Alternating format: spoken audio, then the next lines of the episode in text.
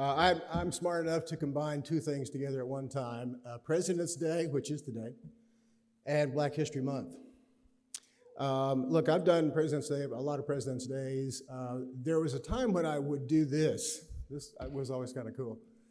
When I would get up here on President's Day and I would be un- completely unprepared. And I would just say, You name a president, I'll tell you something about him. Remember that back in the day? Yeah. But that was just me showing off, so I, I quit doing that, you know. I mean, I don't mind showing off, but that got kind of old after a while. So we're not going to do that. I am going to talk about one president today. The guy on the left is James Madison. The woman on the right is Dolley Madison. They were married, uh, husband and wife. The guy in the middle is a guy you probably never have heard of, Paul, Jen- Paul Jennings. Paul Jennings, uh, who has that cool soul patch, by the way. I think that's kind of cool. But anyway, he was uh, a slave owned by the Madisons. I don't want to get lost in the tall weeds of all that, because that's not really the point of the story. Uh, let's get some perspective here in time. Um, who's the first president of the United States? I was rooting for you. There you go. Uh, it gets a little harder. Second, was there a whole section of people who know this right here? Is that, is this, is yeah, oh, yeah, there's Lord McDonald, so it makes sense. Okay, number three was Thomas Jefferson. Very good. I think that went to the faculty at that point, but, but anyway. Number four, apparently eight people were president uh, at the same time. So, no, it was uh, that guy, James Madison. Uh, yeah, I'm happy for you too. Let's get a time here. Um, 1809 to 1917. That's his presidency. If you think about it for a couple of seconds, the War of 1812 is during his presidency. Uh, during his uh, presidency, uh, the British invaded the capital, Federal City, they called it back then. They burned it. Uh, they took torches, and British soldiers went to the Capitol building and burned it. They went over to other government buildings, burned them. They went over to the Navy Yard, burned it. They went up to the White House, and they burned it. Paul Jennings was in the White House. Paul Jennings in 1814 was 15 years old. Uh, James Madison has already left before the British got there. He's running around with a uh, unit of uh, U.S. cavalry. Dolley Madison is still in the house with several servants, including Paul Jennings. She's running around saying, okay, we got to take this, we got to take that. Uh, there's a big portrait of George Washington on the wall. We can't let them get that. That's a war trophy. They'll, they'll parade it all over London. Got to take that down. He's there. 15 year old Paul Jennings is there. Um, they get out. He will, uh, Dolley escapes. He will then stand there and watch uh, the White House being burned.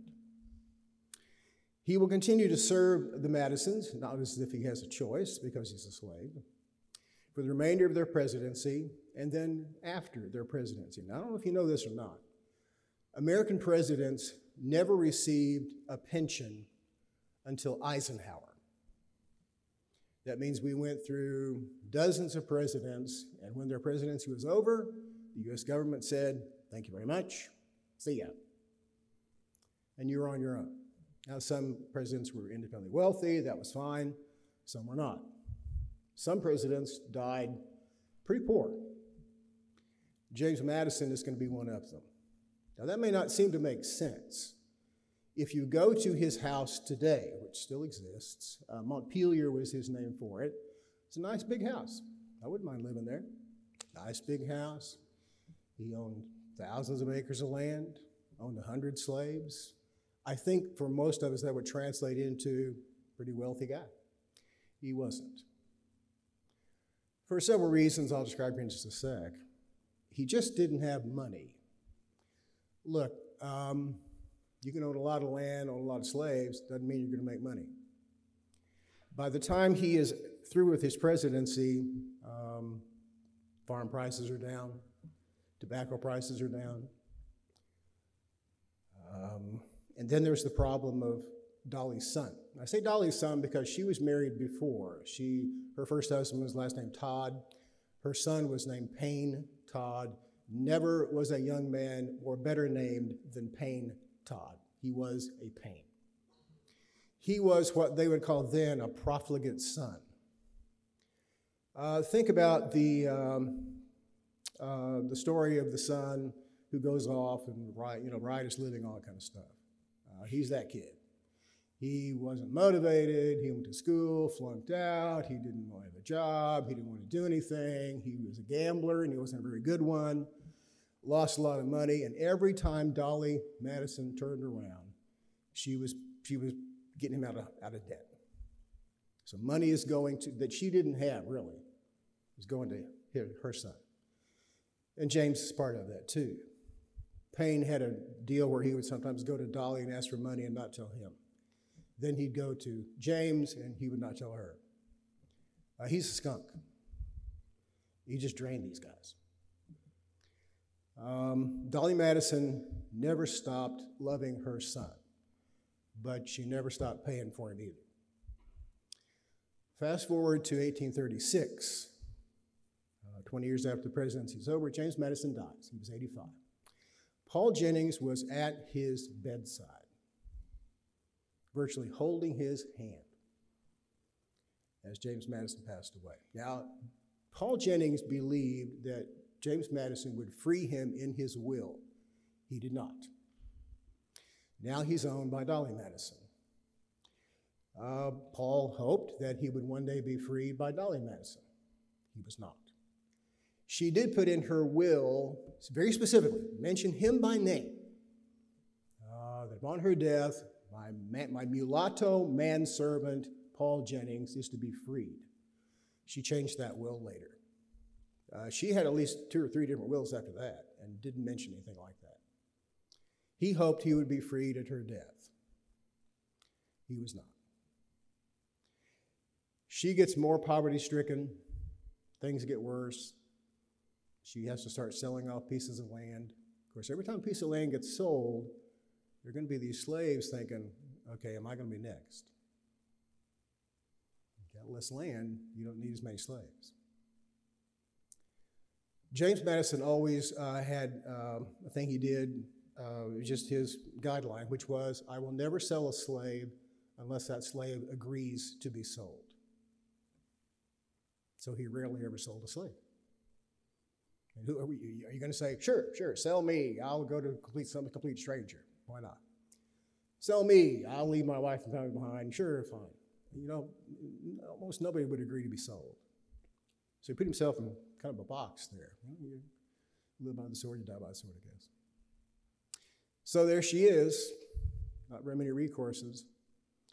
Sells off five acres here, a couple slaves here, 10 acres here, three slaves here.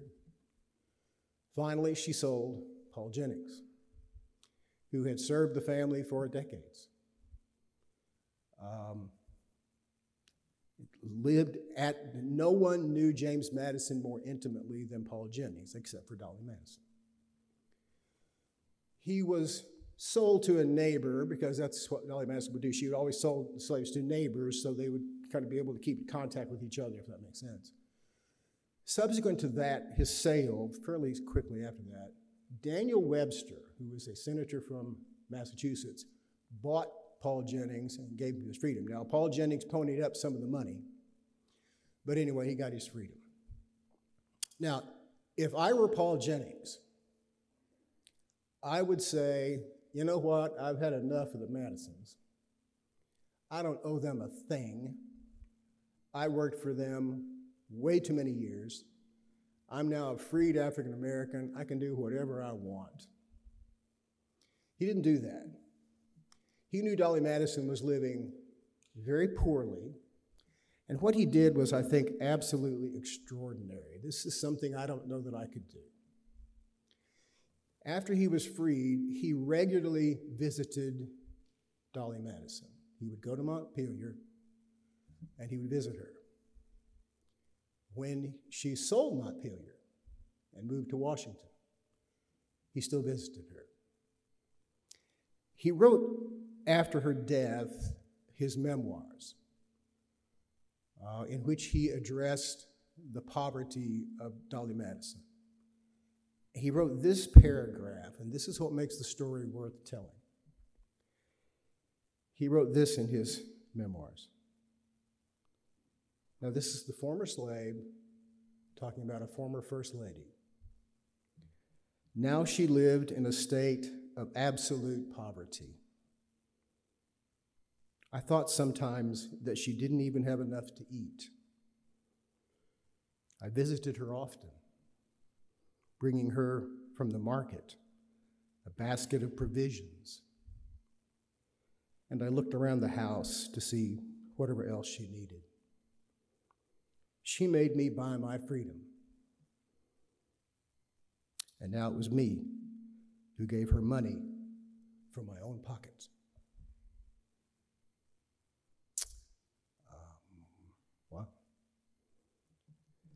Uh, as they used to say, that's bottom rail on top. I don't know that I could do that. I don't know that I'm that kind of guy.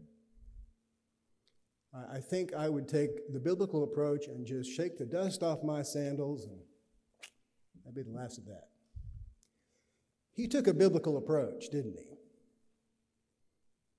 He took the words of Jesus very seriously. He treated her how? how he would want to be treated. He hadn't been treated well. He was owned by these people. You, you, can, you can arrange that any way you want to. If you own somebody, I'm not sure that's a good thing, is it? That's not even a debate. He had every right to be bitter, resentful, angry. You know what? Forget you. You didn't do right by me. What do I owe you? I don't owe you anything. That's not how he approached it. When he saw her poverty, he tried to address it, he tried to help. Look, I've said this before in chapel. There's a real simple way to approach your life that I think will make you as good a person as possible. Do unto others as you would have them do unto you. It's real simple. It's real simple, but it's also hard. I'm going to encourage you to do that because otherwise you can get caught up in bitterness and anger, resentment, and then who suffers? You do. It's your spirit that'll be crushed by that. So that's my last sense, real simple. Do the best you can to other people. And the gauge for that is how would you like to be treated? Thanks.